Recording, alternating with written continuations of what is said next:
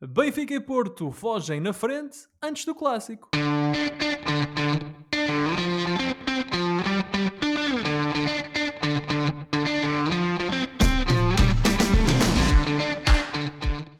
Bem-vindos a uma nova emissão dos Meninos de Ouro, o programa para quem gosta de bola e que está disponível todas as terças-feiras no Spotify, Apple Podcasts, Google Podcasts e em todas as outras plataformas onde se pode ouvir e descarregar podcasts. Eu sou o Filipe Vieira e comigo estão o José Lopes e o João Pedro Oliveira e estamos novamente reunidos para uma conversa sobre futebol. Meus amigos, boa noite. Josué, uh, sem desvendar demasiado, deixa-me só dizer que é bom ter-te aqui tão mais próximo de mim para esta gravação. Oh, Filipe, fico. Sem, sem, sem desvendar tudo, mas sim, é, é muito mais fico agradável. Muito com isso. Sim, sim, Até sim. o Oliveira está mais perto do que habitual, apesar de estar longe da mesa. Até o Oliveira era de facto aí que eu ia a seguir, dizendo João Pedro, também é bom ter-te no nosso, no nosso minho. Não estou perto de vós como vós estáis um do outro. Não, mas estás no nosso coração. Assim o espero. Oh, que bonito. Assim como no nosso coração estão todos os ouvintes da Rádio Barcelos e quero também aproveitar para recordar que estamos no ar todas as terças-feiras, às 22 horas, na rádio que liga Barcelos ao mundo. E hoje vamos eh, fazer a análise da jornada 9 do Campeonato Português, mas vamos arrancar com uma notícia que eh, nos apanhou a todos de surpresa na segunda-feira: o surpreendente negócio entre o Sporting de Braga e os donos do PSG. E a verdade é que o Braga vai em três derrotas seguidas, tendo perdido na semana que passou com o San Giloase em casa para a Liga Europa e com o Chaves também em casa para o campeonato. E essa não é a história do momento em Braga. Não são as três derrotas seguidas. O Braga que agora está em terceiro. Não, não é nada disso. É que o grupo Qatar Sports Investment, o dono do Paris Saint-Germain, comprou 21,67% das ações da SAD do Braga, ficando assim com a posição da Olivet Sports na SAD do Clube Minhoto. A Qatar Sports Investments é uma subsidiária do Qatar Investment Authority, ou seja, o fundo soberano do Estado do Qatar. No seu site oficial, o Sporting de Braga escreve que acolhe com entusiasmo a entrada da Qatar Sports Investments na sua estrutura acionista. João Pedro, tu que és um adepto do Sporting de Braga, também acolhes com entusiasmo a entrada da Qatar Sports Investment na estrutura acionista do teu clube? Olha, antes de mais, boa noite ao nosso seleto auditório, já que não tivemos a oportunidade de o fazer há bocadinho.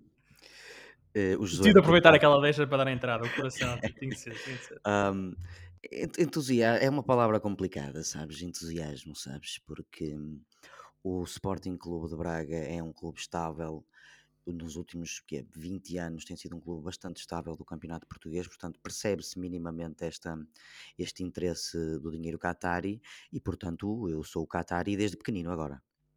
Estou a brincar, estou a brincar. Uh, a mim incomoda-me profundamente este tipo de, de investimentos vindo de países sauditas, uh, como nomeadamente o, o Qatar no desporto árabe, e, no, e no futebol, incomodou-me quando aconteceu com o City, imagina com quanto Mancunian incomodou-me bastante, mas por outras razões, vá.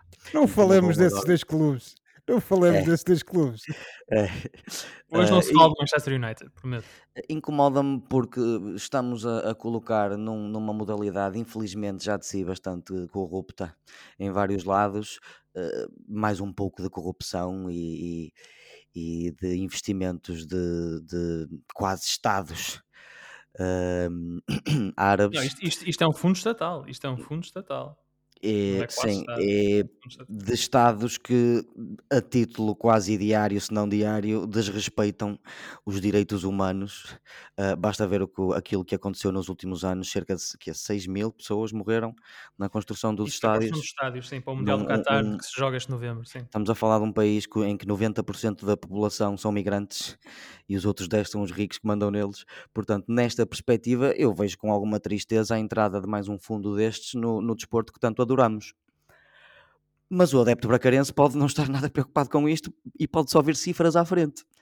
E nesse aspecto, tal como os adeptos do Newcastle ficaram entusiasmadíssimos o ano passado, claro que há razões para os adeptos do Braga ficarem entusiasmados, porque vai ser um investimento muito grande feito no, no, no Sporting Clube de Braga.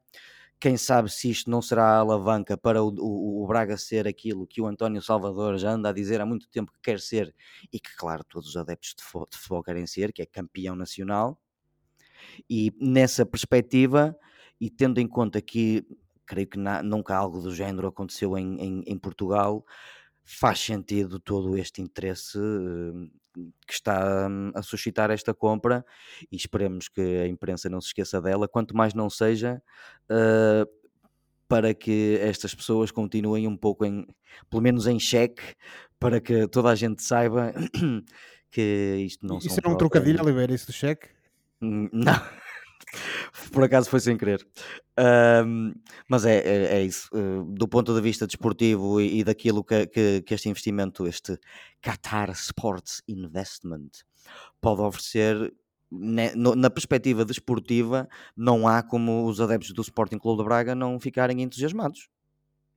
E assim evito falar das últimas três derrotas do Braga. Estás a ver? Estás a ver? Até deu jeito.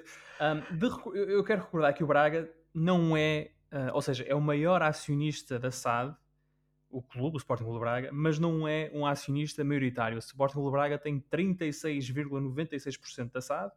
Uh, o Qatar Sports Investment tem agora 21,67%, ficou com a posição Exatamente. que era da Olivet Sports. Depois temos um Sundown Investments Limited, que é um, um grupo inglês, que tem 17%, que pertenciam à Câmara Municipal de Braga. Um, e depois 24,31% uh, ah, das ações do clube estão espalhados por pequenos acionistas. Ou seja, a Qatar Sports Investment, em teoria, nem precisaria lançar uma OPA para ficar como a maior acionista do Braga, bastaria comprar, por exemplo, a posição deste Sundown Investments Limited. Ora, eu sei que as regras da UEFA dizem que não é permitido que duas equipas com o mesmo dono participem na mesma competição, o que significaria que, por exemplo, o Braga e o PSG não poderiam competir na Liga dos Campeões se este grupo fosse acionista maioritário, mas Josué, um negócio destes abre portas a que um grupo como o Qatar Sports Investment seja acionista maioritário de um clube em Portugal. Não é, José? Sim, Filipe, em boa, em boa verdade, eh, isto já era, já era possível desde há uns anos a esta parte. Eh, porque se originalmente eh, quando foi criada a legislação que regulava as sociedades anónimas desportivas, eh, havia uma obrigação legal de que o chamado clube fundador, neste caso o Sporting Clube de Braga, tivesse a maioria do capital uh, da SAD. Sim. Isso, isso foi, já não é o caso, já há uns anos esta parte, e é por isso que também temos uma situação como a atual em que o Braga efetivamente não é sócio maioritário no sentido em que tem a maior cota, é o caso, mas cota, neste caso, tem o maior número de ações, uh, vamos aqui ser tecnicamente corretos, uh, mas uh, efetivamente não tem uh, 50 mais 1%, digamos assim. Agora, há aqui depois outras questões que podem condicionar este tipo de investimentos, que é o quê? nas sociedades existem várias formas de, de governar as mesmas. Há os chamados contratos de sociedade, há coisas como, por exemplo, as, os acordos parasociais, que são acordos que vinculam os acionistas e em que podem dizer, por exemplo, que há um acionista que tem um especial direito de veto relativamente a decisões que passem por certas matérias e também em certas situações em que os próprios estatutos prevêem até a existência de diversos tipos de ação. E aqui podemos nos remeter um pouco para aquilo que se falava há muitos anos das golden shares, digamos assim, em que há um acionista que, por ter um determinada, ações de uma determinada qualidade, tem também direitos especiais de voto ou de veto. Sem querer estar aqui a amassar as pessoas, o que é que eu quero dizer com isto? O Braga, efetivamente, neste momento está numa situação em que este fundo poderá, negociando com terceiros, adquirir uma posição maioritária no capital, mas isso não quer dizer que só por isso tenha o direito a, de uma hora para a outra, controlar, por assim dizer, a administração da SAD. Uhum. Isso foi uma das coisas que o Sporting de Braga também fez questão de aludir nos comunicados que fez durante o dia. Teve que fazer mais do que um, porque efetivamente uh, começou-se a achar que havia aqui, aqui alguma desinformação, sobretudo uh, por entre a massa adepta. O Sporting de Braga procurou esclarecer isso. Agora, efetivamente, está aqui aberto um precedente é, nós sabemos que existem outros exemplos no nosso futebol profissional de SADs que são controladas por investidores estrangeiros, mas o que nós nunca tínhamos visto até agora é uma entidade como esta, um fundo soberano, que tem investimentos avultados no mundo da bola e noutros, noutras modalidades, decidir investir em Portugal e, sobretudo, investir naquilo que é, como nós costumamos dizer, o quarto grande do nosso país. O que prevê que, de facto, aqui vai haver, à partida, investimento da parte do fundo do Qatar uh, aqui no Sporting de Braga. Se esse investimento vai ser feito uh, mediante protocolos para a cedência de jogadores, se vai ser feito uh, mediante injeção de capital na SAD, em moldes ainda a discutir, isso temos que aguardar para ver, porque uma das coisas que também não foi dita durante o, uh, a segunda-feira, que não foi dita durante a segunda-feira, foi precisamente o facto uh, de uh, não se, de se desconhecer em que moldes é que esse investimento vai ser feito. Porque, como tu referiste há pouco e bem, Filipe, nós não estamos aqui perante uma situação em que houve um aumento de capital ou então foi o próprio, o próprio clube que alienou ações a um terceiro. Estamos a falar aqui de uma situação em que o, este fundo veio e comprou uh, a participação social a uma outra entidade terceira que já a detinha. Portanto, este dinheiro que terá sido dado por parte do, deste fundo Qatari não foi uh, para os bolsos do Sporting de Braga, foi precisamente para os do, bolsos da Oliveira Esportes, que, é, que era a entidade detentora dessa participação social. Portanto, uh, é certo que, de facto, eh, o, durante o, o, dia em que se ficou a saber isto, uh, o Braga foi dizendo que isto era uma prova de confiança, que era uma grande oportunidade para o clube crescer, mas uh, ainda te, temos que esperar para ver é como é que isso vai ser feito. Se vamos ter essas injeções de capital, e depois temos que perceber também uma coisa: ninguém injeta capital a fundo perdido, portanto vai querer rentabilizar isso de uma forma ou de outra. E imaginemos, por exemplo, que, que não estamos a falar de um aumento de capital estamos a, em que não existe aqui, digamos assim, a diluição da participação social do clube, eh, mas eh, estamos a falar aqui, por exemplo, de um empréstimo obrigacionista que é subscrito na sua quase totalidade por parte deste fundo. Esse empréstimo, naturalmente, que adianta, a não ser que, houvesse um perdão qualquer dívida, teria que ser pago. Portanto, eh, temos de aguardar para ver, se bem que eu parece-me a mim, e até por causa daquelas questões que tu referiste há pouco, Filipe, porque eh, há sempre aqui o risco do Sporting Clube de Braga se qualificar e de jogar a fase de grupos de Liga dos Campeões, tendo em conta o seu, o seu passado recente, eu penso que também podemos ter aqui é uma solução que passe por um protocolo entre os clubes, em que ainda que possa haver algum tipo de acordos de, de, de patrocínio, uh, em que instituições do Qatar venham patrocinar o Sporting Clube de Braga, como sucede, por exemplo, com o PSG e com a Companhia Aérea de Bandeira do, do país, ou então através do empréstimo de jogadores cujo custo seja suportado na sua quase totalidade pelo PSG ou por clubes que estejam ligados, por exemplo, a este, pois é isso, é este fundo do Qatar. Para o ano, em vez de vermos os Draxlers e os Sarabias no Benfica ou no Sporting, estariam no Braga, por exemplo. Uhum. E os Messi e os Haaland já agora. Não, isto... é, esses é. são emprestados. Podemos ter o, o, podemos ter o Mauro Icardi a vir da, da Turquia para aqui, por exemplo, coisas dessas. Hum, que traga a ex-mulher então. Isso é outra conversa. Ou melhor, é melhor não trazer a ex-mulher. Essa já é outra conversa. Eu, se calhar acho que é melhor, ah, Oliveira. João Pedro, nós aqui já temos falado sobre a questão do investimento árabe um, na Liga Inglesa. Falaste no Newcastle, lá Manchester City também, que é, que é outro bom exemplo. Eh, tu foste muito crítico na altura, enquanto nós falamos sobre isso, foste crítico do envolvimento desses Estados uh, no futebol e foste crítico já nesta emissão sobre esta, esta possibilidade, esta negociação do Braga com a, a Qatar Sports Investment. Mas deixa-me perguntar-te se há em ti alguma é que eu dizer, algum entusiasmo pelo facto de, uh, como tu tens sempre dito ao longo dos últimos anos, o Braga não consegue estar ao nível dos grandes porque não tem nível de investimento dos grandes, entre outras razões, mas principalmente esse.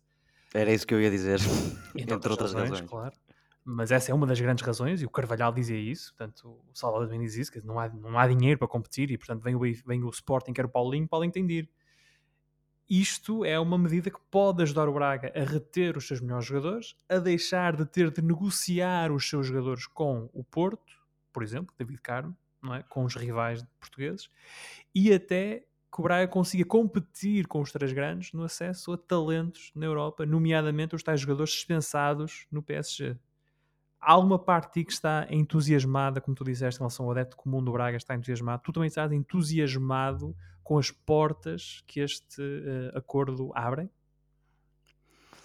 Enfim, olhando para aquilo que aconteceu no, no, no Paris Saint-Germain, no Newcastle, eh, mais recentemente, eh, e, e, há 12 anos para cá, ou há 12 anos para cá no, no Manchester City, e por mais que me custe, porque há coisas que são bem mais importantes do que futebol na vida, eu não deixo de ficar entusiasmado. Quer dizer, o, o Manchester City há 15 anos, aqui vós colegas nem sabiam que ele existia, esse, esse clube. Estava na segunda divisão, não era? toda a gente. E, embora até fosse um clube com umas assistências com um muito boas na segunda divisão, mas isso também, quase todos os clubes ingleses uh, são assim. Mas há mais de 12 anos, pouco mais, ninguém conhecia o Manchester City. Poucos sabiam que havia outro clube em Manchester que não o Manchester United. E o que é certo é que o Manchester City, nos últimos 12 anos, cimentou-se como um dos melhores clubes do mundo. O, o Paris Saint-Germain é um clube muito jovem nas andanças do futebol. É um clube que nem sequer faz parte das duas, três, quatro melhores ligas, é para aí a quinta ou a sexta, mais ou menos. E o que é certo é que o Paris Saint-Germain tornou-se um absoluto monstro doméstico, em que papa absolutamente tudo que há para papar. Sim. Um, a menos que te chames para, Eu acho que o PSG tinha ganho um campeonato antes da chegada deste clube. Tinha sido ganho pelo agora, Jorge. Pois, e agora eu já nem sei em quantos vai. E, e, e, mais do que isso, o PSG agora é também um clube que vai longe na Liga dos Campeões. E toda a gente sabe que o, como é que ele chama? O Kasser Al Nasser? Sim, o Sherman, sim. Esse, esse cavalheiro está mortinho por pôr as mãos numa Liga dos Campeões. E, e isto acontece por causa deste investimento todo. Vamos ver o caso do Newcastle. O Newcastle neste momento está em sexto lugar, colegas. Fez umas compras nevrálgicas no, na, na, janela de verão e na janela de janeiro. Está a jogar cada vez melhor. E eu repito, estão em sexto lugar à nona ou à décima jornada deste ano da, da Premier League. Neste sentido, não há como não sentir entusiasmo por este tipo de influência porque realmente com este tipo de influência e numa altura em que ainda não temos uma distribuição equitativa dos direitos televisivos, este pode ser o tal cheat code, entre aspas, à disposição do Sporting Clube de Braga para quem sabe ser campeão de facto. Portanto, há esse entusiasmo, mas eu repito, é um entusiasmo que me custa ter, tendo em conta a origem deste investimento. Josué, queres acabar? Queres, vamos terminar este assunto? Queres rematar? só acrescentar aqui uns pontos, uns pontos que me parecem relevantes. Ah, e deixa-me só dizer, João, João Pedro, uh, o nome do senhor é Nasser Al-Khelaifi. Eu disse Nasser Al-Khelaifi. Nasser Al-Khelaifi. Peço, peço desculpa ao nosso vasto auditório. É? Ao, teu, ao teu novo acionista. Ao novo acionista do teu clube. É? Já lhe estou a faltar ao respeito. É Bem, uh, antes de, era, esse era um dos pontos que eu gostava de introduzir. Vamos com calma porque a CMVM ainda tem que carimbar isto, ok? O Braga é uma entidade. Mas o Braga já disse que eles já estão é com o exercício CMVM, de plenos poderes. Que é a Comissão de Mercados de Valores Imobiliários. Pois, é como eu digo, eu não conheço a operação de fundo, mas é, é apenas dar essa nota que tem que ser claro, autorizada, claro, digamos claro, assim.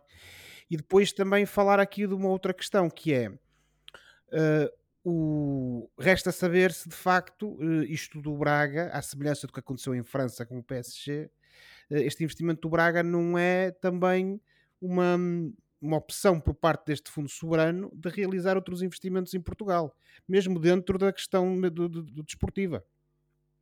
Uma das coisas que acompanhou a compra do PSG uh, eh, em França foi a assunção da parte de, deste fundo de uma participação muito grande no mundo do futebol, nomeadamente passou a deter os direitos de transmissão do campeonato francês, uh, é eles, são eles que os negociam, aquela cadeia de, de, de televisão desportiva, a Bein Sports, é uma, um investimento uh, deste, deste, deste fundo Qatari.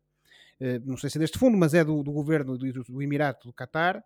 E, portanto, vamos ver se também não haverá aqui outras intenções da parte deles em, relativamente ao nosso desporto.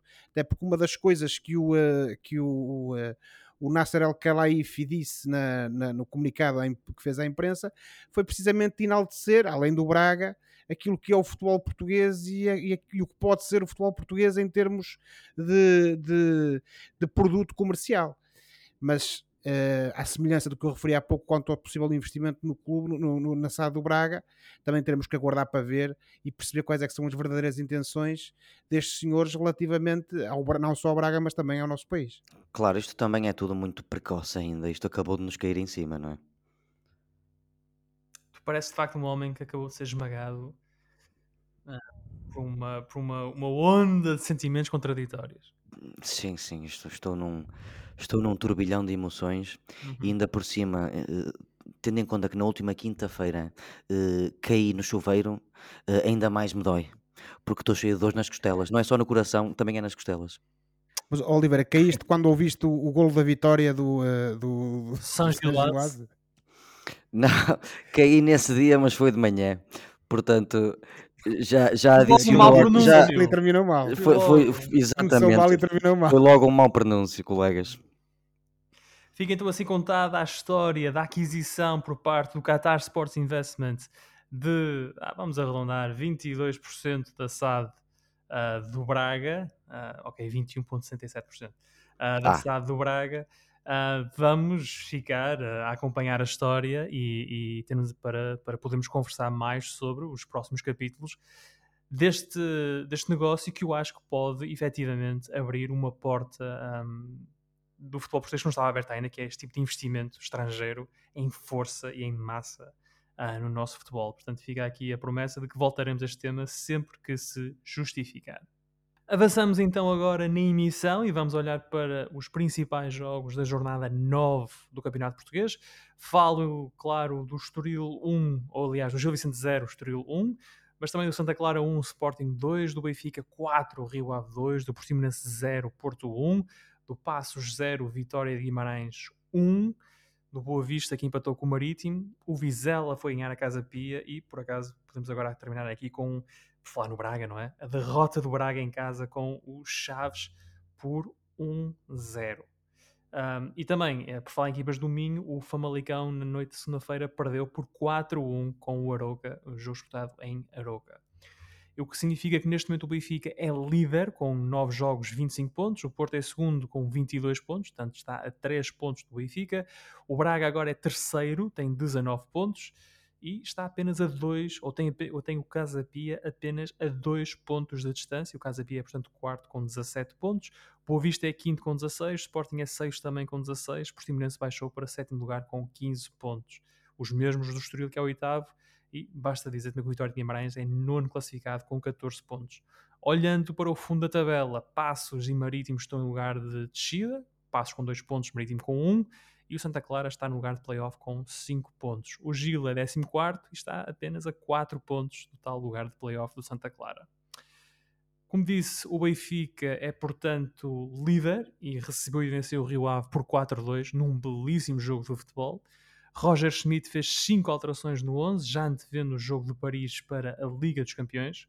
Falou-se muito numa quebra do Benfica após o empate em Guimarães, mas estes, estes dois últimos jogos desmentem um pouco essa teoria. E a equipa de Schmidt volta a estar embalada por uma onda eufórica partilhada por 6 milhões de adeptos. Josué, tu sendo um deles, diz-me uh, como viste estas alterações feitas por Roger Schmidt no 11. Ele que vinha sendo um pouco criticado por não mexer na equipa, deixou desta vez Rafa de fora por completo, não jogou sequer um minuto e deu, por exemplo, 45 minutos de descanso a Enzo Fernandes, que jogou apenas a primeira parte. Uh, isto entre outras alterações, como o Grimal também não jogou, o Gonçalo Ramos também só fez a primeira parte, etc. Portanto, Josué, o que é que tu achaste destas alterações feitas por Roger Schmidt? Achei que o Mr. Schmidt deve ouvir os Meninos de Ouro, porque depois na, claro que sim, claro que sim Uh, a nossa versão em alemão, não é? Ele ouve a nossa versão em alemão. Exatamente. Ele pede alguém Eu até ia perguntar era se tu tinhas uma ligação direta para com o Sr. Schmidt. não, não tenho, Oliveira. Não tenho. Porque Bem, o homem, ouviu, o homem ouviu as tuas preces. Tá, já, já estavas, a ficar, porque... estavas a ficar chato, porque até tinhas razão, mas estavas a ficar chato já. E o homem, para te calar, ouviu-te as preces e fez lá Santa cinco substituições, não foi? Santa hora que o Foram ouviu. cinco, foram cinco. Foi, foram cinco e, uh, portanto, foi com muito agrado que eu vi esta rotação na, na, equipa do Benfica, sobretudo porque não só houve essa, essa, essa troca de jogadores que permitiu a muitos elementos-chave do 11 habitual descansarem, uhum. mas também, e isso é o mais importante, que mostrou que existe qualidade naquilo que serão à partida as segundas linhas, se é que quiserem chamar isso, uh, do, do, do, Benfica. Uh, e naturalmente que, tendo em conta, lá está, devido a essa insistência da parte do Mr. Schmidt, naquele 11, sempre o mesmo, no início desta partida e com todas estas trocas, houve ali alguns encontros e desencontros entre os jogadores. É normal, não estão habituados a jogar uh, juntos, por assim dizer. E deixa-me uh, mas... acrescentar, José, que o Rio Ave até marca primeiro, num grande lance de contra-ataque. Exatamente, eu já ia essa ah, parte. Uh, naturalmente, naturalmente que eu, essa rotação fez com que o Benfica tivesse um, um, um, início de partida algo tremido, mas os jogadores depois encontraram-se e conseguiram dar a volta a esse infortúnio inicial, nomeadamente esse golo uh, do Rio Ave, que começou melhor. Nós sabemos até por outros resultados que o Rio Ave já teve esta época, nomeadamente aquele resultado contra o Futebol Clube do Porto uh, no Estádio dos Arcos, que o Rio Ave é uma boa equipa, que joga muito bom futebol e, portanto, certamente que ia à luz no, com uma atitude positiva para procurar criar problemas ao Benfica e foi o caso. Uhum. Agora, uh, a equipa benfiquista efetivamente mostrou, mesmo com estas segundas linhas, que está num momento de, de, de muito boa forma eh, em que os jogadores estão motivados, os jogadores acreditam, compreenderam, assimilaram, mesmo as segundas linhas, este modelo de jogo, este modelo de pressão alta da parte do, eh, do, eh, do, do Mr. Roger Schmidt e, Sim. portanto, o que interessa, assim como aconteceu contra o PSG, em que o Benfica também começa mal, o que interessa é acreditar no plano, manter o plano, manter a estratégia e depois, com a qualidade individual dos jogadores e com esse jogo de pressão alta, os golos mais, mais tarde ou mais cedo uh, acabarão por aparecer. Há aqui uma coisa que eu gostava de evidenciar e tenho que me, me referir naturalmente ao primeiro golo do, do Rio Ave. Um, como tu disseste bem, Filipe, uh, houve ali algum desacerto inicial e eu concordo do Benfica. Mas uh, os nossos dois centrais e, e, e, e, o lateral direito, o Gilberto, que apesar de nos últimos jogos ter pedido um pouco lugar para o Bá, uh, eram jogadores até há bem pouco tempo. O Gilberto era jogador até há bem pouco tempo do 11 inicial. Sim. E se pudermos apontar aqui qualquer uh, descoordenação do Ristich por normalmente não ser opção, o certo é que tínhamos os nossos dois defesas e, e, e mais, os nossos dois centrais e mais lateral direito a serem jogadores assíduos da primeira linha de, do Benfica. Mas mesmo assim o Benfica mostrou mais uma vez aquilo que eu chamei a atenção no último programa, que é alguma dificuldade nas transições da equipa adversária. É defender em profundidade, quando não é? defender em profundidade. Quando o Benfica, exatamente, quando o Benfica, aquela pressão alta por alguma razão não funciona e o Benfica é apanhado em contrapé, Fica existe ali uma dificuldade muito grande da equipa em conseguir recuperar e em conseguir uh, anular esses ímpetos uh, de, de ofensivos da, da, parte contrária. E o primeiro gol do mas olha, mais mas olha, um um belíssimo, mas belíssimo gol de contra-ataque. Sim, um contra-ataque muito, Oliveira. muito bem O, o Jacobo, Jacobo na assistência, temos que volta e meia ir falando no Jacobo Ronaldo porque o rapaz Ave. merece. Ronaldo Rio Ave. Ronaldo Rio Ave a faturar, exatamente. E o Fábio uh, Ronaldo, mas eu estou apaixonado é pelo Jacobo, pá. Oh, okay. Pode ser que agora com o Qatar uh, Sport Investment o Braga vai lá buscá-lo. Não vai comprar o Jacobo. o Oliveira, vai, o Oliveira vai, vai ao Twitter do, do Qatar Sports Investment sugerir Jacobo para o Porto Please buy Jacobo, guys. Exatamente. Mas para terminar e para não alongar mais, uh, acho que esse continua a ser um problema grande que a equipa do Benfica tem.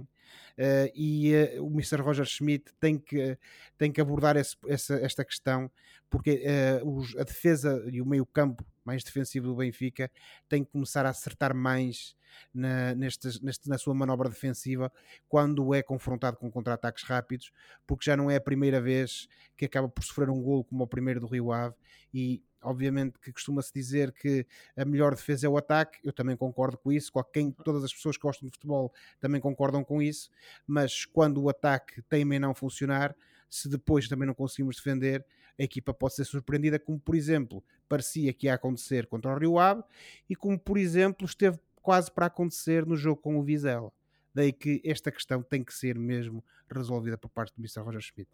Eu, eu claramente eu, eu, concordo contigo, acho que o Benfica, hum, por causa desta, desta pressão alta, acaba por deixar a defesa muito desprotegida.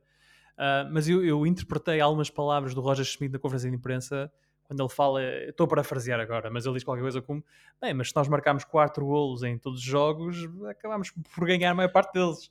Um, Pois, a melhor defesa é o ataque. Rock and roll, obviamente, rock and roll. Temos que concordar não, obviamente temos que concordar com o homem. O problema é que no- tá- nós The melhor German School, Josué. The, the German School. é Portanto, é aquela, linha de que ele prefere ganhar 4-2 do que um 0, não é? Quer dizer, pelo menos é o mais é mais, isso é mais e até atenção, mais a os, escola golos, holandesa. os golos do Rio Ave são dos dois belíssimos golos.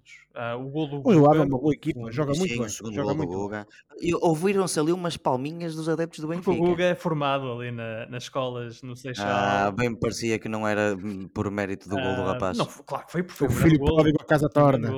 Aliás, vi-se pelo Samaris, o Samaris quando é substituído e as lágrimas que correram na cara daquele grego português. É, mas se fosse o Francisco Conceição a marcar esse golo, Não havia palmas. Ninguém batia não, não palmas. havia palmas. Infelizmente, porque nós não somos um país muito. com grande cultura desportiva. Ah, mas falando dessas alterações que o Schmidt fez, eu devo dizer que dos jogadores que jogam menos, gostei de ver o Ristich, não, não conhecia tão bem o Ristich. Acho que é um lateral esquerdo que pode ser interessante, muito diferente de Grimaldo. Ah, é quase mais um extremo do que propriamente um defesa esquerdo. Portanto, achei, gostei de ver o Ristich. Ah, foi interessante e foi bom para o Musa marcar um golinho. Achei o Draxler ainda um bocadinho preso. Claramente é um jogador que com a bola no pé sabe o que está a fazer, mas em termos de envolvimento na equipa, achei um bocadinho perdido. Ah, e o Diogo também Gonçalves, foram muitos meses lesionados. muitos meses não foi? lesionado, sim.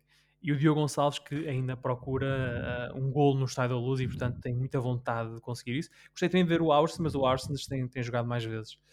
Ahm, João Pedro, Quem? o Frederick Aursnes. Ah, ok, ok. Podemos só lhe chamar Frederick, não era? Quando o Guimarães tinha o Soderstrom, havia gente que só lhe chamava Frederick porque era mais fácil do que Soderstrom. Soderstrom, Era o Soderstrom. Frederick. Mas era o Freddy, era o Freddy, o Freddy Austin. Tens razão. É. Faz a proposta. Vou fazer isso. Vou ao Twitter, e tu vais falar do Yakubu e vou falar do Austin.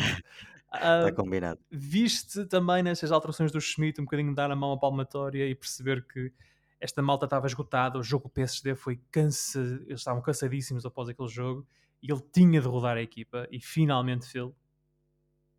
Sem dúvida. O, o- isto não, n- este tipo de escolhas não, não podia continuar o ano todo porque os, os jogadores iam acabar estourados e, hum, e- e teriam com certeza um, chegariam a uma fase eh, muito má.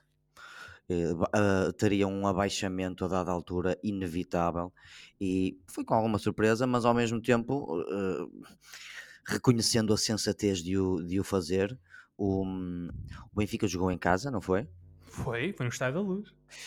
jogou contra um Rio. Ave que, pese embora ser uma equipa apreciável e que nós gostamos de ver jogar, é, é daquelas vitórias obrigatórias para, para o Benfica e permitiu mais uma vez também mostrar os argumentos que, que o Benfica tem em termos de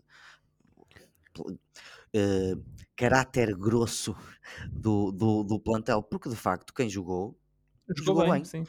o- e, e foi ótimo, por exemplo, para, um para jogadores que ainda não pararam quietos, como, como o Enzo e como o Gonçalo Ramos, cumprirem a sua, ah, a sua obrigação, não é? Entre primeira aspas, parte e depois ir descansar. e, se- e depois saírem na, na- no fim da primeira Mas parte. o- Isto é, achei um, muito interessante. isto é um privilégio, deixa-me só acrescentar, isto é um privilégio acrescentado eh, primeiro pela qualidade do plantel, mas principalmente acrescentado agora pelas cinco substituições. Sim.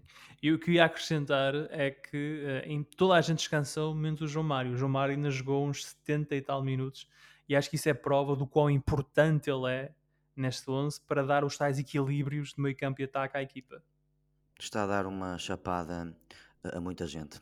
Eu tenho um, um amigo, por acaso, um amigo do peito, que me, que me disse: Epá, eu gosto do João Mário. Ele disse-me isto há cerca de três semanas. Eu gosto do João Mário, mas ele não tem pernas para jogar tanto tempo. O Roger S- Schmidt precisa de arranjar uma solução.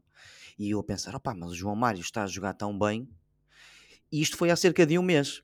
E o que é certo é que o João Mário que se calhar, colegas, é capaz de ser o melhor jogador do Benfica, eh, até agora. Eu acho que Este ano. taticamente é o jogador mais importante, é o que confere o equilíbrio à equipa. E, e está a ter uma eh, importância ainda maior do que aquela que tinha no, no, no ano anterior. Sem dúvidas. E- Com Jorge e Jesus, aí- sim, sem dúvidas. E aí caminhamos também obrigatoriamente para o elogio ao treinador. O, o treinador soube motivar aqueles jogadores. Isso vê-se a olhos vistos na maneira como, como, como o Benfica joga e como a maior parte dos jogadores jogam, e especialmente este João Mário que realmente está a fazer uma, uma excelente, um excelente início da época e, dificilmente não, não será um dos escolhidos do, do, desse senhor, uh, nosso treinador da seleção nacional. Sim, engenheiro. Cujo, cujo, cujo, nome eu estou com pouca vontade de dizer. Vamos falar das notícias recentes. Se calhar vamos falar da história desse senhor engenheiro daqui por uma semana ou duas. Um... É verdade. Mas sim, o João Mário, parabéns. O João Mário está-se a revelar um jogador fulcral no Benfica e se calhar nas caldas da Rainha eh, para a taça vai ter o seu descanso merecido. Ora, muito obrigado por teres falado nisso, porque é exatamente isso que eu ia dizer a seguir. O campeonato para no próximo fim de semana e o Benfica vai então fazer uma viagem curtinha até às Caldas para jogar com o Caldas uh, Sport Clube para a Taça de Portugal. Depois disso, no regresso uh, para o campeonato, o Benfica vai ao Dragão. É um Porto Benfica na sexta-feira, às 8h15, dia 21 de outubro uh, que vai ser um jogo uh, fundamental nesta fase, uh, quase primeiro terço do campeonato, mais coisa, menos coisa. o Benfica vencendo fica com 6 pontos, o Porto vencendo vai para o primeiro lugar. As coisas ficarem empatadas fica como está, mas o empate sabe mais ao Benfica do que ao Porto. Portanto, certamente que o Benfica vai fazer uma gestãozita no jogo com o Caldas para chegarem ao Dragão na máxima força, sendo que o Benfica joga terça-feira com o, passo, o PSG, não é o Passos de Ferreira, é o PSG, e à hora que este programa for para o ar, o jogo já terá terminado, portanto os nossos ouvintes já saberão se o Benfica sem David Neres uh, se superou ao PSG sem Lionel Messi. Isto é uma falsa equivalência porque obviamente o Neres não é, não é, não é o Messi, obviamente, obviamente. Não, o, o, Messi, ao que parece, pelo menos é o que andam a dizer, ele, ele, ele está apavorado pelo, ele está apavorado, eh, ele não quer jogar mais contra o António Silva. Não, ele, Até fingiu Silva, uma lesão. O António Silva meteu no bolso e ele acabou. Até fingiu uma lesão que é para não jogar. Meus amigos, eu gostava muito de falar agora, fazer uma divisãozinha do Caldas, mas estamos a ficar sem tempo, portanto vamos avançar, que é para falarmos do Porto, que recebe então o Benfica no jogo grande nessa tal jornada 10, mas isso é só lá para dia 21. Uh, ah, antes disso, os Dragões tiveram uma vitória muito tranquila em Portimão e beneficiaram da derrota do Braga para se isolarem no segundo lugar. E agora, os Dragões, o Futebol Porto, Sérgio Conceição, tem uma ida a Leverkusen para a Liga dos Campeões e vão depois a Anadia para jogar a Taça de Portugal. Josué, estás convencido com estas últimas exibições do Porto e falo da vitória com o Leverkusen, da vitória com o Braga, agora a vitória com o Portimonense. Estás convencido por estas mais recentes exibições e vitórias do Porto de que o Futebol Clube do Porto, o campeão em título, está aqui? Chegou finalmente à época 22-23?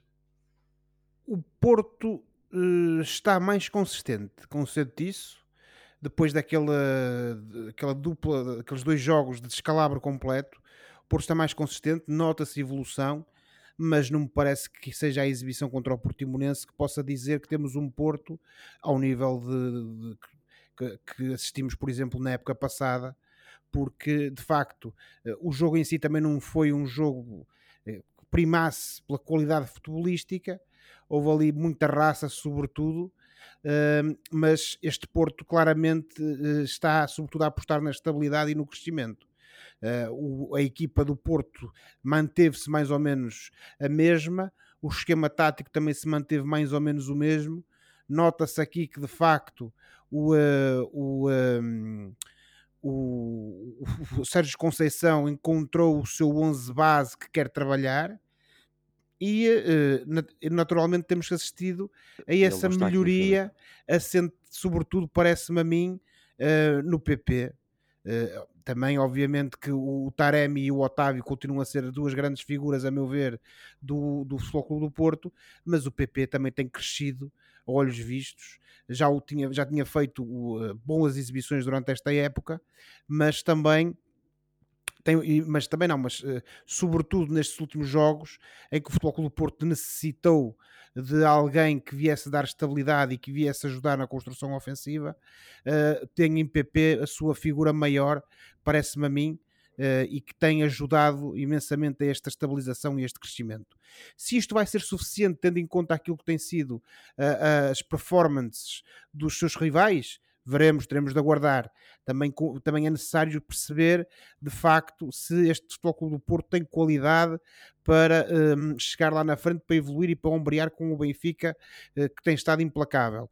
E também dizer aqui uma outra coisa que me parece ser bastante importante, que é, uh, se o, o, o, o, Sérgio Conceição encontrou agora o seu 11, quer dizer que, obviamente, isto é uma lógica de lá para Alice, mas tenho que dizer, são os jogadores da sua maior confiança não me parece, como já referi no passado, é que existam segundas linhas no plantel do Porto que permitam uh, trocas, que permitam rotatividade, porque ela de certeza que vai ser necessária, assim como foi com o Benfica e continuará a ser, um, que uh, existe essas, existam essas segundas linhas com qualidade suficiente para poderem assumir o lugar dos habituais titulares e manterem um bom nível exibicional e, uh, e sobretudo, a capacidade de vencer jogos. Mas, naturalmente, que Uh, feitas as contas, não podemos esquecer, como tu referiste há pouco, é esse jogo que aí vem uh, contra o Benfica, porque eu penso que o resultado desse jogo, uh, tanto para uma equipa como para outra, poderá ser determinante naquilo que serão os próximos capítulos deste campeonato. E João Pedro, deixa-me trazer-te agora aqui à, à, conversa, porque o Porto, depois de jogar com a Nadia para a Taça Portugal, vai, obviamente, já dissemos isto em relação ao Benfica, vai receber o Benfica o clássico, uh, o, primeiro, o, o, primeiro contra o segundo, neste caso, o segundo a receber o primeiro. Vamos falar mais sobre este jogo na, na, próxima semana, obviamente, mas já dar aqui um, um cheirinho, um preview. Um, é uma final e o Porto de Sérgio Conceição costuma dar-se bem com finais, não é? Chamar-lhe uma final também, vamos com calma. Ah, se o Benfica ganha já são seis pontos. Uh, pode ser um jogo que depois no final do campeonato nós diremos ah, aquele jogo acabou por ditar ou ajudar a ditar o campeão. Não sei. O que, o que eu acho, colegas, é que dado uh, o, o, início tremido do Porto, eh, os jogadores que perdeu e agora o, o, o, o Sérgio Conceição ter sido deixado um bocado a, a remontar, como dizem os ingleses, picking up the pieces, não é? A, a, a voltar a remontar aquela equipa e a pô-la a jogar à bola, adicionando a isto uh, o início de época brilhante, vá lá, muito bom, que o Benfica eh, está a fazer, eu acho que vai ser um jogo muito tenso acho que há aqui potencial, hum. há aqui potencial para nos envergonharmos um bocadinho de algumas ações que poderão acontecer, porque eu estou a ver o, o, os jogadores a serem, os jogadores do Porto a serem acicatados uh, uh, pelos, pelos adeptos e pelo treinador, estou a ver os, os jogadores do, do Benfica a serem acicatados pelos adeptos e pelo, e pelo, e pelo treinador. Um, estamos a falar de um dos maiores clássicos do futebol português. Uh, há até demasiado ódio no futebol e ele vê-se nestes jogos e portanto eu acho que vai ser um jogo muito tenso, colegas, e com isto me fico. Com isto ficas. Esse jogo é, portanto, aqui por duas semanas e na próxima emissão cá estaremos para fazer essa antevisão do Porto uh, Benfica. Antes disso, o Porto, mas já vamos falar da Liga dos Campeões, mas o Porto vai a Leverkusen jogar para a Liga dos Campeões. Um, para fechar o tema campeonato nacional, Josué, vamos falar um bocadinho de nada do Gil Vicente, que perdeu em casa com o Estoril e está agora apenas a 4 pontos do lugar de playoff, que é do Santa Clara. Este galo está em queda livre, não é, José? Pois é, Filipe. Foi como eu parecia que, estava, que adivinhava no nosso último programa quando referi que efetivamente o Gil Vicente tinha que se pôr a pau, utilizando, permita-me utilizar esta expressão, porque não tarda nada e começava a ter uh, água pelos tornozelos. Uh, ainda não está lá, uh, felizmente, mas eh, tem, que se, tem, que se, tem que ter cuidado. O Gil, não é, não é que o Gil Vicente tenha jogado pessimamente. uma primeira parte foi equilibrada, na segunda parte o Gil de facto foi a equipa que tentou chegar mais ao golo e depois acabou por levar com aquele balde de água fria já nos descontos, um jogo que teve quase 20 minutos de descontos, que é assim uma coisa completamente inacreditável, mas pronto, é, é foi o que tivemos. O gol foi marcado ao minuto 90 mais 6, que é uma coisa que também deixa algo a desejar, mas pronto. Um, aqui acho que o que temos que ressalvar é o acreditar do Estoril até o último momento, ainda que não tenha sido provavelmente a equipa que mais fez por, pelo resultado, por, sobretudo por sair dos três pontos, com três pontos de, do, do Estádio de Cidade de Barcelos, mas sobretudo a falta de capacidade do Gil Vicente para chegar lá na frente, lá à frente com, com êxito. Uh, o Gil, em termos de qualidade ofensiva, está neste momento uma sombra daquilo que foi a época passada o Fran Navarro, que é uma equipa, que é um, perdão, que é, que é uma equipa, às vezes é mesmo uma equipa, eh, mas que é um jogador de qualidade acima da, da média do, da restante equipa, eh, bem tenta, mas ele sozinho não faz milagres e aquilo que, que de facto uh, se assistiu foi mais uma vez a uma completa falta de capacidade ofensiva da parte do Gil Vicente. Muito se poderá dizer, uh, escolhas do treinador, uh, um ou outro erro de casting, um modelo de jogo que custa a assentar e que custa a implementar, mas o certo é que este Gil precisa de um abanão e precisa de se encontrar a si próprio porque senão vamos ter aqui um problema sério para resolver. Esse, esse abanão é sido o treinador? Não, não, não vou chegar lá nesse ponto. Não dás para esse peditório. Não, para Nem já não dou para no mercado. cedo estar a falar nisso. Pois é, uma fanta é um fantasma, obviamente, que paira sobre, sobre o, o Ivo Vieira, sem dúvida.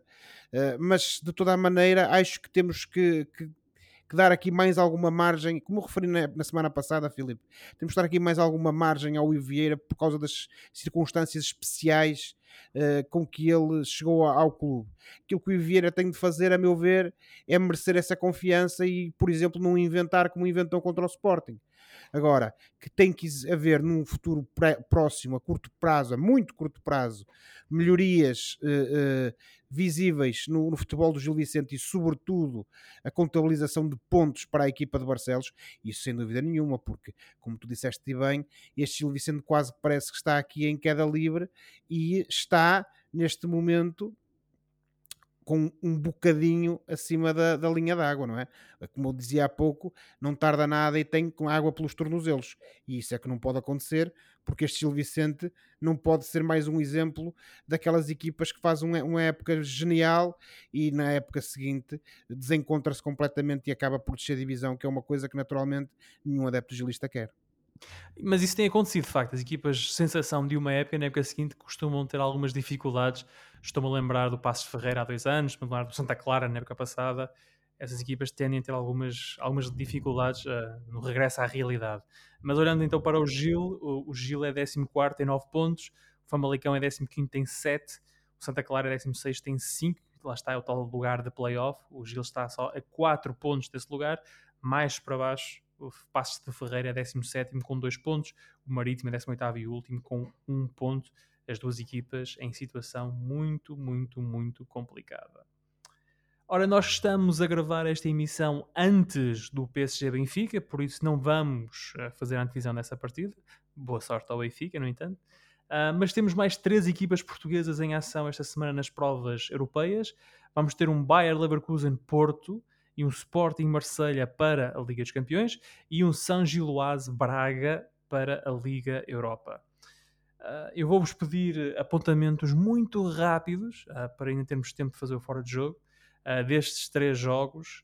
E, e, João Pedro, começa contigo em relação ao Porto, que tem um jogo decisivo em Leverkusen. O Porto parte em igualdade pontual com o Leverkusen e Atlético de Madrid para, para esta jornada. Está atrás do, do Bruges, que tem 9 pontos, depois Porto, Leverkusen e Atlético têm 3 uh, eh, pontos cada um.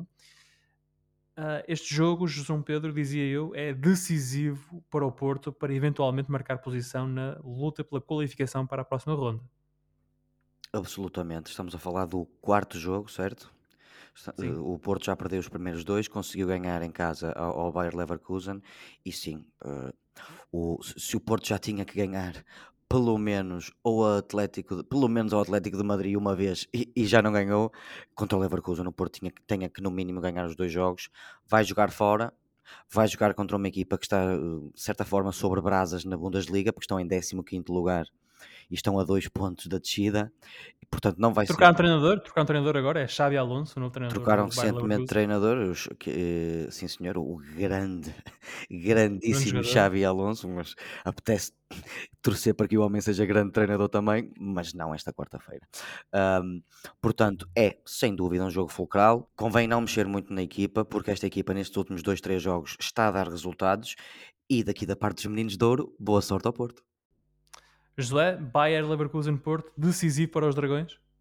Sem dúvida, Filipe, até porque do outro, no, na outra partida vamos ter o Clube Bruges jogar com o, eh, o Atlético depois de ter ganho 2-0 ao Atlético de Madrid. E portanto o Porto tem que ganhar ao, ao Atlético, sem dúvida nenhuma, de, adiante, porque com este Clube Bruges e tendo em conta aquele resultado no Dragão, isto vai ser aqui, quer dizer, um, congestionamento ali no, no, para os primeiros dois lugares do grupo e o Porto, fruto dos bons resultados que teve e sobretudo os, esses confrontos diretos até agora contra esses dois clubes, vai ter que não só confirmar a boa forma e ganhar ao, ao, eh, ao Bayer Leverkusen, como depois vai ter que também correr atrás da bola contra as outras duas equipas, porque senão, mais uma vez, podemos ter aqui o Porto a arriscar até fazer uma segunda, uma, uma boa fase de Liga dos Campeões depois de um arranque ali aos soluços, mas ser traído precisamente por esses desaires iniciais. E agora, este Clube Bruges é claramente veio aqui completamente baralhar as contas do grupo. Por, por, isso é que eu há bocado falei no Atlético de Madrid, porque por incrível que pareça, parece mais possível o Porto ganhar ao Atlético do que, do que ao Clube Bruges, na maneira como, como eles estão a jogar. As bruxas, não é? Uma autêntica, uma autêntica revelação nesta Liga é dos Campeões, este Bruges. Não estava à espera de os ver a jogar a este nível.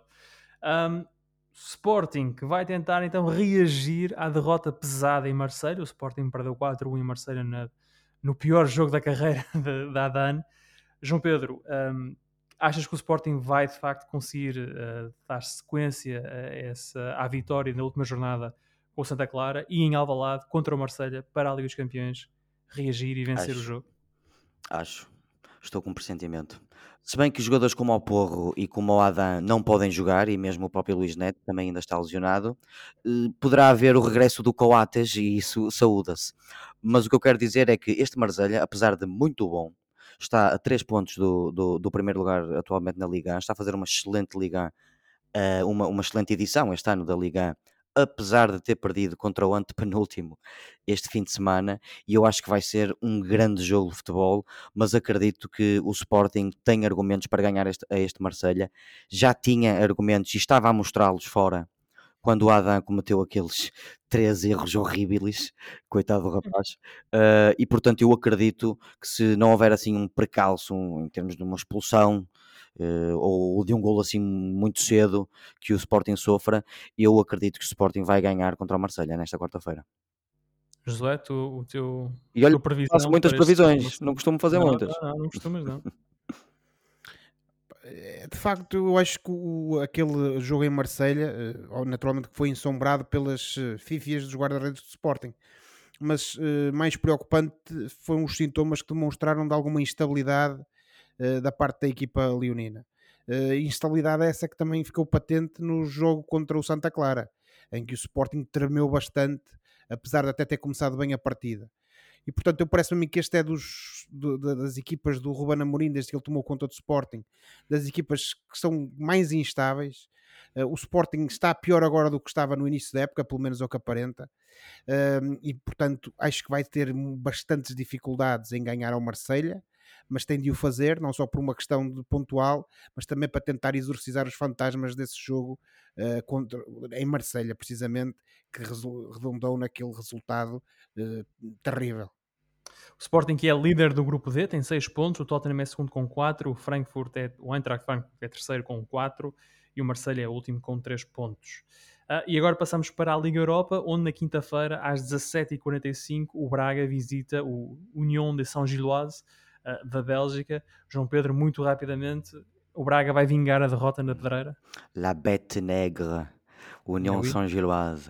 Uh, o Braga não tem outra opção que não ganhar em São Giloase. São Giloase, claramente, e agora conhecemos bem, é uma excelente equipa. Neste momento tem os mesmos pontos do Clube Bruges na, na, na Liga Belga, está em quarto lugar, em, ou vá, terceiro, quarto, mas está em quarto.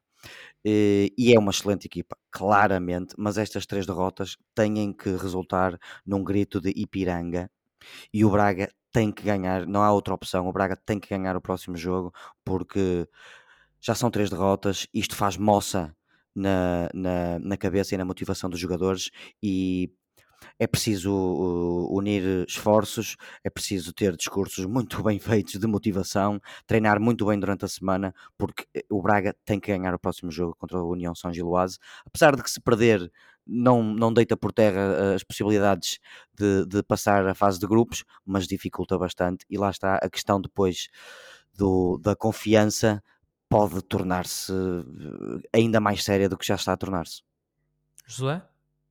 Ó oh, Filipe, eu acho que uh, o Braga, uh, sobretudo à conta destas três derrotas consecutivas, e como disse o Oliveira, não tem outra alternativa agora que não ser ganhar ao San Giloase.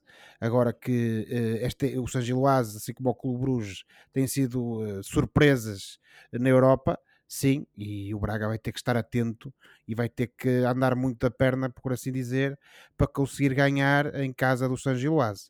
E sobretudo, uh, esperemos é que uh, o Braga tenha a capacidade de voltar a mostrar o bom futebol com que já nos presenciou esta época. E de preferência que o Arthur Jorge faça umas substituições um pouco mais bem feitas, porque não as fez muito bem, pelo menos nos últimos dois jogos. Ah, o crítico, o crítico a regressar. Ninguém, o Oliveira, é nem- quase, o Oliveira, o Oliveira é quase Ninguém- que está contente por ter razão no longo Nem prazo. Quase pensar. que está contente. Nem pensar, mas ninguém está imune, colegas. Muito menos no Boa futebol. sorte, boa sorte então para Benfica, Porto, Sporting e Braga nesta, nesta semana europeia. Avançamos então para o Fora do Jogo, o momento do programa em que olhamos para o que se passa fora das quatro linhas e oferecemos recomendações ou sugestões aos nossos ouvintes. Cada um de nós tem um minutinho. Josué, começa contigo o teu Fora do Jogo. Um minuto. Olha, Filipe, eu eh, deste, desta vez trago música. Eh, os últimos meses tenho assistido ao relançamento da obra, da grande obra discográfica do grande José Afonso, do Zeca Afonso, e portanto, eh, o mês, no, mês, no passado mês de setembro, assistimos à reedição de um dos seus álbuns intemporais eh, chamado Coro dos Tribunais. Foi o primeiro disco de José Afonso gravado e editado no pós-25 de Abril, eh, e de facto para mim é um disco intemporal e que demonstra claramente uma experimentação musical ali um pouco eh, eh, diferente daquilo que o Zeca Afonso nos tinha habituado, nomeadamente ali uma espécie de um crossover, de uma mistura entre os, a musicalidade portuguesa e alguns eh, ritmos africanos, mas sempre marcado obviamente na parte lírica eh, por questões ligadas à intervenção e ao humanismo que estão sempre presentes na, na obra eh, de Zeca Afonso e ainda dizer que é este, é este respeito dizer ainda que de facto eh, é sendo como que é um, um- são temas que foi foram gravados e editados pós 25 de Abril, mas tinham sido escritos antes da Revolução. E, portanto, eh, continuamos aqui a ver eh, temas intemporais eh, que, que acabaram por também não ser marcados, por assim dizer, por aquilo que aconteceu por alturas da Revolução. Passaram 50 anos praticamente desde a edição deste livro, deste, perdão, deste livro, deste disco. Parece-me a mim que ele continua a ser relevante como, como nunca e, sobretudo, um testamento para a genialidade desse grande José Afonso, um dos nomes maiores da música portuguesa. Outra versão relógio. Ah, o então com o Zeca Afonso. João Pedro, um minutinho, vá. Bom, colegas, eh, a senhora minha mãe, eh, há cerca de 30 anos, eh, co-criava três crianças chatas, tinha um emprego e decidiu comprar um livro que eu recomendo não às mulheres, não aos seres humanos em geral, mas aos homens. O livro que eu recomendo aos homens e que a minha mãezinha comprou há tantos anos chama-se A Mulher na Sala e na Cozinha. Este livro foi escrito por uma senhora chamada Laura Santos e está atualmente, porque eu estive a investigar, à venda na Bertrand. Ora, todo o homem que se preze hoje em dia tem que aprender coisas como etiqueta, cozinhados, bolos, doces, pudins, soufflés, cocktails, etc. Termina o prefácio deste livro. A folhear e isto não é só uma espécie de monumento a uma altura eh, em que as mulheres, infelizmente, eh, tinham que aturar certas coisas que hoje já não são obrigadas a aturar. E parece-me um livro muito útil para os homens. Portanto, eu recomendo A Mulher na Sala e na Cozinha, repito, para os homens. Estava à espera que acrescentasse o quarto, não é? A mulher na sala, na cozinha e no quarto. Mas não, foi só na sala e na cozinha. Ó filho, Não, isso aí, isso aí, isso aí o Oliveira deixa Isso para é outro para livro, grande isso é outro livro, exato. É, não, deixamos isso para o grande Marco Paulo. E prometo que se algum dos nossos ouvintes comprar este livro, eu vou postar isto nas redes sociais e eu próprio vou também utilizá-lo ainda mais vezes. Aviso já que vou roubar este livro à minha mãe e vou levá-lo comigo para casa. Ora então, um, o João Pedro com um regresso ao passado. E eu também proponho um regresso ao passado e proponho também que se faça um check-in no Hotel Califórnia. Este é um álbum que eu acabo por ouvir frequentemente em momentos mais tranquilos e felizes e com o Benfica a jogar assim, felicidade é coisa que não tem faltado nesta casa. Ora, este é o quinto álbum de originais dos Eagles e o primeiro sem Bernie Leadon, o responsável por muita sonoridade country dos primeiros álbuns da banda, e o primeiro com o super guitarrista Joe Walsh, que introduziu uma sonoridade mais rock aos Eagles. Este é também o álbum em que Don Henley se assume de vez como a força criativa dominante da banda, compondo seis temas, incluindo os três grandes sucessos do disco: Hotel California, New Kid in Town e Life in the Fast Lane. Com dois nomes fortes na guitarra elétrica, para lá de Joe Walsh também Don Felder, o som dos Eagles finalmente cresceu e tornou-se mais compatível com as ambições da banda de esgotar estádios por esse mundo fora. O Hotel California dos Eagles é, foi lançado pela primeira vez em 1976, está disponível eh, e à venda nos sítios do costume. Este é um dos álbuns mais vendidos de sempre, está mesmo, julgo no sexto lugar, uh, atrás do Best of dos Eagles, e uh, há qualquer coisa, 42 milhões de cópias vendidas por esse mundo fora. Portanto, muita coisa, muita fruta. Por hoje ficamos por aqui. Para a próxima semana cá estaremos para mais uma conversa sobre futebol e outras coisas. Não se esqueçam que podem subscrever o canal dos Meninos de Ouro, disponível em todas as plataformas onde se pode ouvir ou descarregar podcasts, para serem notificados de cada vez que publicarmos uma nova emissão. E quando subscreverem, podem também avaliar o programa com 5 estrelas. Podem também entrar em contato connosco enviando um e-mail para os meninos de ouro podcast.gmail.com e seguir-nos no Facebook e no Twitter. Boa semana, bons jogos. Tchau. Tchau, boa semana. Tchau, boa semana. Interajam connosco nas redes, por favor.